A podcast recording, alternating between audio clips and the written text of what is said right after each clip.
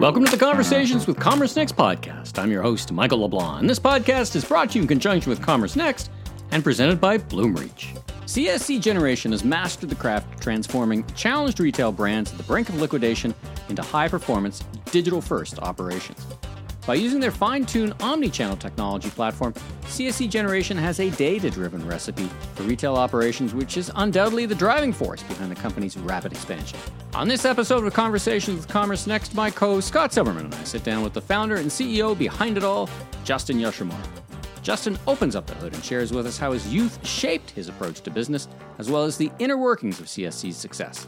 Together, we talk about the business of retail acquisition, entrepreneurial grit, and how to prioritize company culture when scaling up your business. The fact that, if you're going to spend the majority of your day working, that you really should be at somewhere where, not only are you learning or harvesting, whichever one, right, is your priority, but then somewhere where you really enjoy. And thinking about that, where you're enjoying yourself. Let's listen in now. Well, welcome, Justin, to the Conversations with Commerce Next podcast. So Justin Yoshimura is the chairman and CEO of CSC Generation, which is the holding company for Sur La Table, One Kings Lane, Z Gallerie. We're going to learn more about that. Welcome. We've had our paths have crossed very infrequently over the past 10 years, but it's great to catch up with you. I know that whenever I have had a chance to chat, it's always an interesting conversation. You always have lots of opinions. And I'll talk a little bit later about some culture and leadership issues that inspired me to reach out to you from something you wrote on LinkedIn. But with me today is my podcast co-host, Michael LeBlanc. How are you, Michael? I'm very well. I'm actually a little freaked out because I'm here in the Great White North, and it was 63 degrees yesterday, the week before Christmas. So I'm not quite sure what that means. Justin, where are we reaching you today? I'm in Napa right now. That's nice. Yeah, that's a nice, nice temperature. Much better. I'm usually actually in Chicago during this time of year. Usually, we're probably the same degrees right now. Kind of weirdness of weather, but there you go. So great to meet you, and welcome. Great to meet you as well. Let's start with your background, and you have quite an interesting background. And we don't normally do this, but I want to go all the way back to your high school days because, as I've heard you describe it, it did play a role in your entrepreneurial journey. So I'd love to maybe help everyone understand a little bit about your background. I've been an entrepreneur my whole life. And when I was an early teenager, I had bought something online. And I thought but basically, actually, before I before I bought something online, my parents were really annoying, and they would go to Costco every weekend and go shopping, at these for a whole day to buy things that they needed during the week. After realizing the potential of e-commerce, of not having to spend one day a week in stores, I really just became hooked.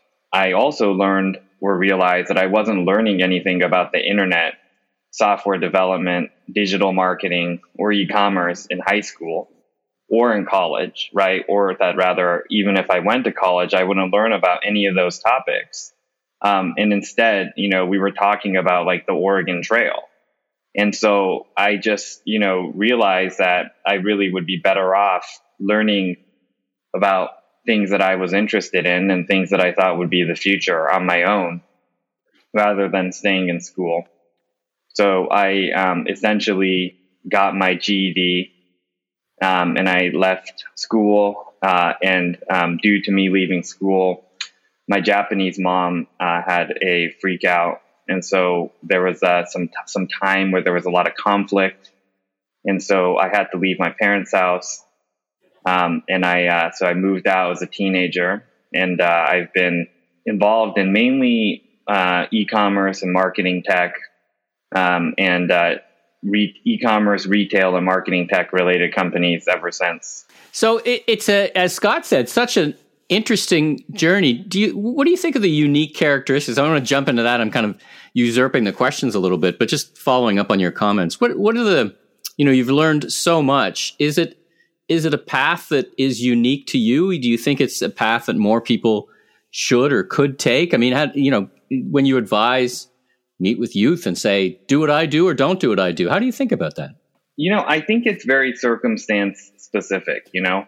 And so actually, I didn't go to college either. But I had actually applied after I sold my business. I applied to go to a bunch of colleges because I still thought that maybe that's what I should do, you know? And I applied to Harvard and Stanford and UPenn. And I didn't actually get into any of these schools. Just said, okay, well, I guess I didn't get into college, so I might as well start another company. And then I started another company, and then that ended up doing well. And so that's just, I kind of fell into it in a way as well. But and so I wouldn't necessarily advise someone to do that or to not, but what I would say is, like, school isn't for everyone, you know. I think a lot of people are able to get a lot out of school, but, you know, a lot of people, like, I have ADHD, and the other thing too was that I've had ADHD my whole life, but my parents, this is like some time ago, right, where it wasn't, people didn't really, ADHD is actually, it wasn't really recognized. I'm 31 now, but, you know, like 20 years ago, right, it wasn't as, like, developed in terms of the study of ADHD. And so I had ADHD in school, and, you know, but it was like, even my psychiatrist that I saw said, hey, I think, you know, you have ADHD, but really nothing was done about it.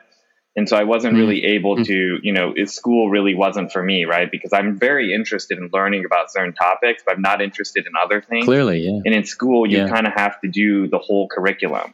And I just was like, why can I only take, like, you know, math and computer related classes or something, right? I wasn't really interested in the other ones, right? Like, so I think that in school has really been the same. High school, college has not really changed that much, you know, for so long that, right. But the world has changed so much that, you know, I think for a lot of people, you know, you don't have to go to school, right? School isn't the most efficient way to learn. But, you know, for other people, it is. Well, let's fast forward to more or less current state. I mean, you've been so successful. I want to learn all about CSC Generation, the origin story. How did that start? Where was the idea? What was the thesis, so to speak, behind what is a platform that brings together brands? So tell us all about that. So when I was 19, actually. So I met Scott when I was like 20 years old. This is back when I had a fake ID because I couldn't go to, like, your, you know, there would be events at, like, shop.org, you know, that Scott would have, but it would be like at a bar, and I wasn't 21. So I needed an ID to get into Scott's events. And so I back then I started a software company, a cloud-based software company called 500 Friends. That enabled retailers to launch cloud-based omni-channel loyalty programs. So our customers were people like 1-800-Flowers, L'Oreal, Abercrombie, Eddie Bauer, Sony, Michael Kors. And those were the customers that were doing well, and they were happy with the platform, except for we had actually 10 to 15% of our customers every year would file for bankruptcy. And I realized that, like, you know, so actually, and I'm also on the board of Wunderkind, which formerly was known as BounceX. We power, you know, we're the third or fourth largest revenue channel for major e-commerce brands. And still 10% of our customers would file for bankruptcy every year. And so, right, I said, you know, so, like, you could sell them really good software, right? But, you know, whether it's Buy Now, Pay Later or Wunderkind or 500 Friends or whatever it may be, right? But these retailers really, as basically, you know, the cost of competing with Amazon is increasing every single year. And so for most brands, if you don't actually have scale, you just can't ever make money. That, I think that's why, if you look at even during COVID, right, you know, the brands that actually grew e-commerce the most were actually the stronger ones, and the weaker ones actually lost market share. And so I saw the opportunity to build this shared core platform, everything from accounting, ERP, warehouse management to e-commerce, and not necessarily build everything, right? But really build the glue to take the best software, let's say, that's on the market, take the best open source software, but actually create a modern operating system for omnichannel retailers so that they could then, right, when we could leverage our scale from shipping, payment processing, customer acquisition, retention, cross-selling, direct importing, right, to really save these companies from going extinct. It's both really it's scale and expertise, right? I mean, it's also adding a layer of sophistication that you can kind of, as a shared service, blend across all the brands, right? That's part of also the philosophy, yeah? Yeah, exactly. For example, right, in again, because all of these brands, right, if you're, let's say, Sur La Table, Sur La Table had so much infrastructure, right, this whole management team, Sur La Table was a brand doing over $200 million in revenue with 120 stores. And they could never but what they really needed to do was have 60 stores, right? Because stores are still relevant in today's world. And, and stores are very important to CSC and our brands, right? But does the world really need Sur La Table? Does a community need Sur La Table to have 3 or 5 stores in one city, probably, right? Maybe if it's Chicago, right, or LA, makes sense to have 3 stores or 4 stores, but not in every single store, right? We don't need to go into how retail has been overbuilt in the United States. And so because CSC has the expertise and the scale, we closed down half of Sur La Table stores when we acquired the business, which is obviously a difficult decision to make, right? But that ultimately allowed the other stores to be successful because rather than having 4 mediocre stores in a city, now Sur La Table has 2 great stores, right? Where the sales transfer from the remaining stores and the investments that we can make in having a smaller fleet allows us to be more profitable. So basically the bet you make on that, and it's interesting we flesh this out. The bet you make is you can make the 2 stores instead of 5 as destination stores, that they're not relying on just organic traffic, right? And I guess that leads me to the kind of the next question. As we think about the brand Sur La Table and One Kings Lane and Z Gallerie, they're clearly integrated, as you've been describing, on a common platform. How integrated are they at the brand level or the consumer level? I don't see a ton of integration when I go to the individual sites, but how do you think about that? So we've continued to gobble up more and more brands and stores. We're approaching we're now in excess of a $1.5 billion run rate. Wow! And congratulations. Thank you. And and so there's a lot of work to be done.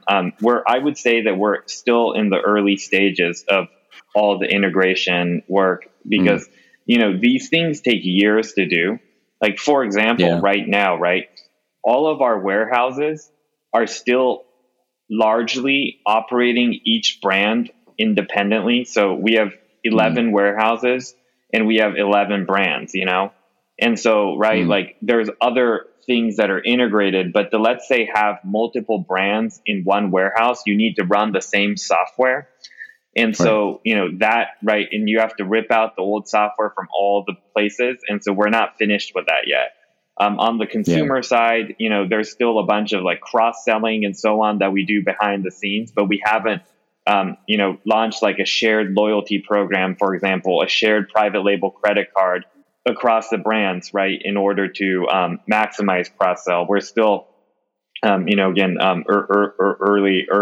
in that, and it's a big growth driver for us. And you might see that kind of last question. You might see that then as your point of arrival. You just haven't got there yet, but you do like a shared gift card or credit card. That's exactly where you're going. Yep. You got a lot of other things to get done first, right? There's so much to do. The one thing, Scott had emailed me asking, I think, what advice or what, like, right, like what, you know, what has been different from what I expected sort of line of questioning. And essentially, right, what I will say is that, so when I was selling software to retailers, I was at Merkle after Merkle bought 500 Friends and at Wunderkind.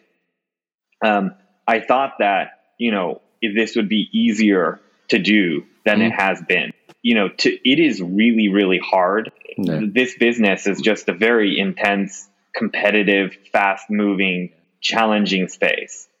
If you're enjoying this podcast, please be sure and hit that subscribe button on your favorite podcast platform so you don't miss another great episode. We'll be right back with our interview with Justin Yoshimura after this important message. Bloomreach is the world's #1 e-commerce experience cloud, empowering brands to deliver customer journeys so personalized they feel like magic. It offers a suite of products that drive true personalization and digital commerce growth, including discovery, offering AI-driven search and merchandising, content, offering a headless CMS, and engagement, offering a leading CDP and marketing automation solution. Together, these solutions combine the power of unified customer and product data with the speed and scale of AI optimization, enabling digital commerce experiences that convert on any channel and every journey. Learn more at Bloomreach.com. That's Bloomreach.com. Yeah, it's harder than it sounds to rip out multiple OMSs, order management systems, and, you know, and the other problem going on at the same time, as Seth Godin said, you know, the problem with the race to the bottom, sometimes you win. You don't want to be in that position either, right? As you compete against the fists of stone of some pretty big competitors. No, exactly.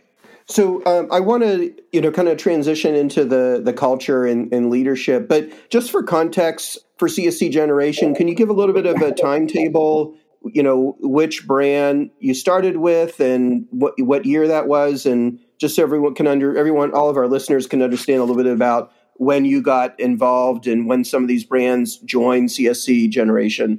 We really got started in 2016. And that's when we raised our first institutional round of capital. I think we raised like $4 million back then. And everyone thought that it was really crazy. But we didn't. And then shortly thereafter, we bought this company called Direct Buy in Merrillville, Indiana. And we bought the business for $150,000, but it was about to implode. I mean, it was they had taken a bunch of customer orders and they had basically been running the business on the customer orders. And so needed someone to just fulfill the orders. And so there were millions of dollars of outstanding liabilities. And so we said, hey, we'll basically take care of the customers, but we're not going to pay you anything. And then they said, fine. And we bought it out of bankruptcy for $150,000. And so that was the first deal that really got us to scale, because Direct Buy was actually doing over $100 million in the US and Canada, selling home goods and home furnishings. We started building, we had been building our tech platform for a couple years now. We basically learned a lot from buying Direct Buy. Using our learnings, we then bought Z Gallerie in 2019.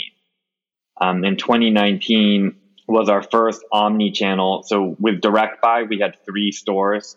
So we learned a bunch about omni-channel, you know, the legacy systems. The Direct Buy ERP system was like 40 years old. Yeah. And we learned about bankruptcy, legacy systems, and some stores.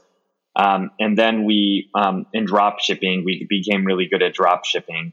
And marketplace, really. And then we bought Z Gallerie in July of 2019, where we took over 30-something stores. And that was even hard. That was harder than we expected. So basically every deal we've done has always been, you know, teaches us something new. But after we bought Z Gallerie, we bought One Kings Lane during the midst of COVID. And I think we closed literally at the end of March or something, we never even met the team a single time in real life before we bought the business. We just had some Zoom calls and we bought the business. And then we bought Sur La Table over the summer, also during peak COVID. So we visited one time. And then we bought the Home Consignment Center, which is a chain of consignment furnishing stores. And then we've bought a bunch of mom and pop smaller brands doing 3 million, 4 million.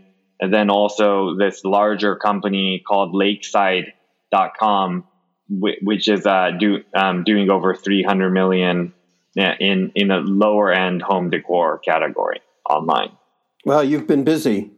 So Justin, I mentioned that I reached out to you after reading your post on LinkedIn about culture. It's a topic I think is super important. I always think of that quote from Peter Drucker that culture eats strategy for breakfast. And you had some great points in there where you were distinguishing between company culture that is focused on more of the input than necessarily the day-to-day actions. And I thought it'd be great if you maybe could summarize some of the things that you talked about and what you think are important related to culture. So I really, right, the key thing is, I think a lot of people try to talk about culture. Culture really are really the decisions that the company makes every single day. It's what the company does that really drives a culture. And I think so many people talk about the inputs or outputs of culture, we have a great culture because of this, or this part of our culture is really good, right? But it's really, and culture is very important because in the early days, right? Like if you have a company of 10 people, you could all be involved in all the decisions, so you can make sure that, right? Like that you're building a good business because everything that's happening as a CEO or the founder. But as a company, now, for example, we have thousands of team members in the U.S., Canada, Mexico City. With our scale, so many decisions are being made that I really am just not involved with, right? I'm not involved with most decisions. And so, right, like it's very important that, that as you scale, right, companies, if a company doesn't focus on its culture, you end up basically most times with a bad culture. Because every company ends up having a culture, right? You can't not have a culture as a business. It's like how every, society or every country has their own culture. And so if you don't think about what you want your culture to be, you basically more likely than not will end up with a bad one. For CSC, some of the, the areas that you've implemented, I know there was one around long-term thinking, but I think it'd be interesting to hear you talk about the way that you're looking at it and how you approach it at CSC. Yeah. So one of our key cultural values, right, is long-term thinking. I think one of the reasons why, right, I mean, you guys know this, retail and e-commerce is just plagued with short-term thinking and short-term, like, right, just the average CMO tenure is like 18 months or something like that, right? It's just completely, it's just insane. And so, and a big part of that has historically been private equity, right? So private equity companies come in and they generally want to buy a company and flip it in like 3 to 5 years, maybe 7 years is considered a long hold. But the thing is that, let's say, right, in retail, if you have to upgrade the WMS, the OMS, the ERP, or the accounting system, or the e-commerce platform. Those are like 2-year projects. So it takes, right, 6 months of planning, a year of execution, and then you see the benefits a year later. And so you really need to think in terms of 5 years, 10 years, 15, 20 years, not like 3 to 6 in this business. But because people think so short term, they try to force these retailers and these brands to grow faster than they should naturally be growing. So like I kind of describe it, right? It was like what a lot of people do when they come into these companies is trying to like force feed your children by getting them to eat more and grow faster. But it's like, there's really this natural rate of growth that they have that maybe they could exercise more, right? But you could grow a little bit faster, but most brands should not be growing at, a certain rate. Like a Wish.com is just a prime example of just, VC and private equity fueled money to grow top line as fast as possible. And CSC now does more revenues than Wish. I mean, Wish just blew through over $1 billion on marketing, wow, right? Just to keep top line high so that they could go public, because the public market investors look at, well, what's your revenue growth? The problem is, right, that it's basically like a Ponzi scheme, because you eventually run out of new customers to acquire.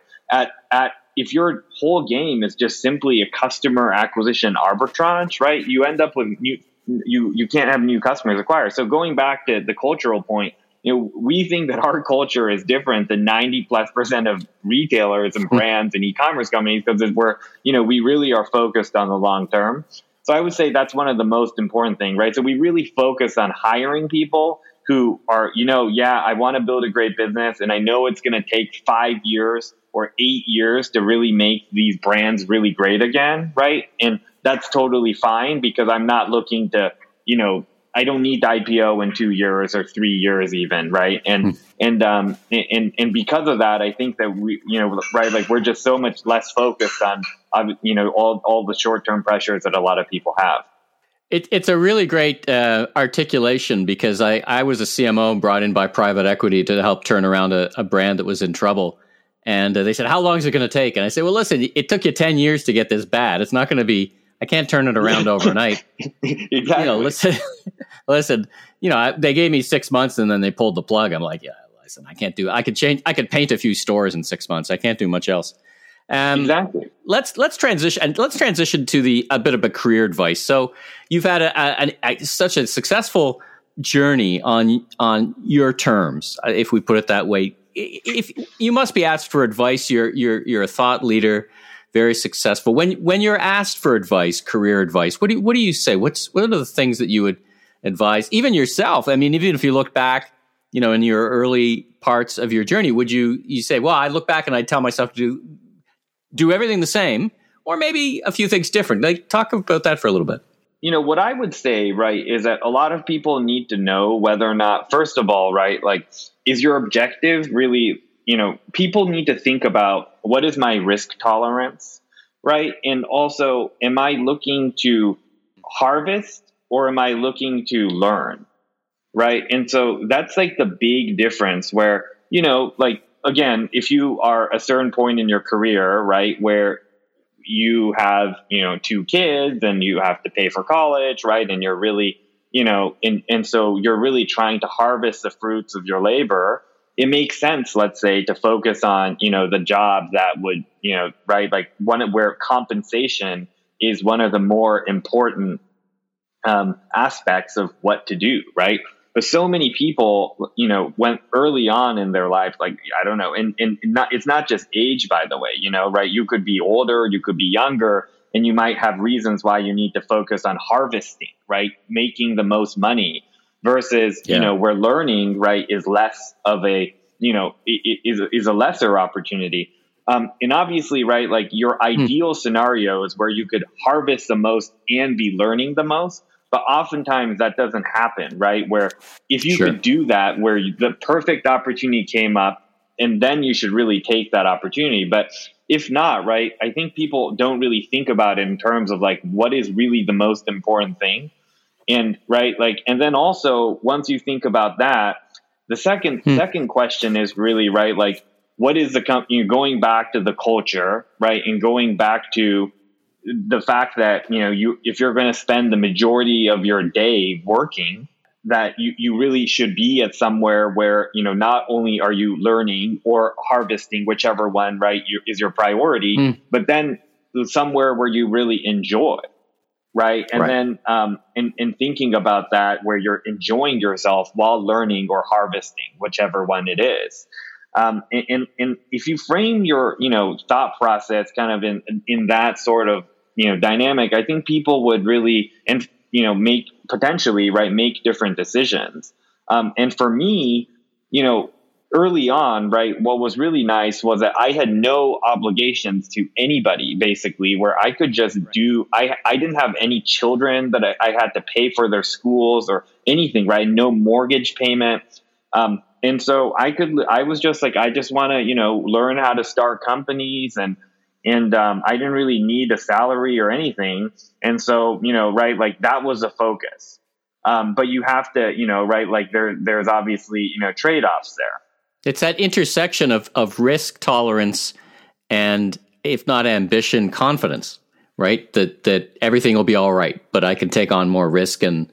Right. I mean, I really interested to hear your thoughts. I think 2021 was obviously an interesting year, and it followed a very interesting year as well. You know, we saw a lot this year, a lot of DTCs going public, like Warby Parker and Allbirds and Rent the Runway and a few others in there, Brilliant Earth and so on. You know, do you think that's going to continue? You know, there's all kinds of emerging technologies like headless and live streaming. Like, you know, what do you think, you know, if we're talking a year from now in December of 2022, what do you think the big headlines will be? You know, so I think that the big headlines for next year will probably be a continuation of 21, where there will probably be bigger headlines in 23, is what I think. I'm not much. I wouldn't say that I'm really good at, you know, these at these sort of predictions. So, you know, take it with a grain of salt. But, you know, basically, right, like I think the big things that are going to continue are like the supply chain disruptions, the labor market, the inflation. Where, by the way, if you look at the earnings calls of all these big shippers, you know, that, right, the ocean freight carriers, they're saying that they have contracted labor, not labor prices, right, for ocean freight until the second half of 22. Is the high prices will stay and that prices might go down a little bit, but it will be high for the foreseeable future. That's what they're guiding in their earnings calls. And so, right, if you think about that, it's this inflation and, you know, right, the COVID, the constant, you know, the higher cost of operating under a COVID environment, and the ocean freight and the trade disruptions continue. And by the way, China has already said that until Q2, at the earliest, they're not going to allow flights to start coming back. Well, retail products, you know, all the products that we sell in our stores, a lot of them come via air, right? A lot of it come via ocean, but some come via air. And if there's no passenger traffic, now that completely disrupts the supply chain because there's less planes flying from China to the U.S., and, right? I mean, and so if you think about that, I think 2022, people are going to be able to hold on and just kind of manage, and they're going to be banking on Q4 of 2022, saving the day. And if Q4 of 2022 is not good because of all this craziness continues, I think that in 23, there'll be a lot of shakeout and a lot of bankruptcies.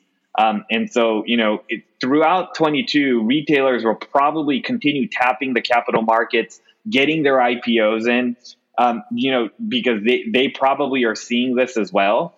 And the people that don't tap the capital markets this year that needed to, you know, will probably be in a world of pain after the holidays. All right, that's a good, juicy prediction, yeah, you know, thought about what's coming down the road. Thank you for that. So now that we put you on the spot with your predictions, here's your chance to give a shout out to all the great openings at CSC Generation.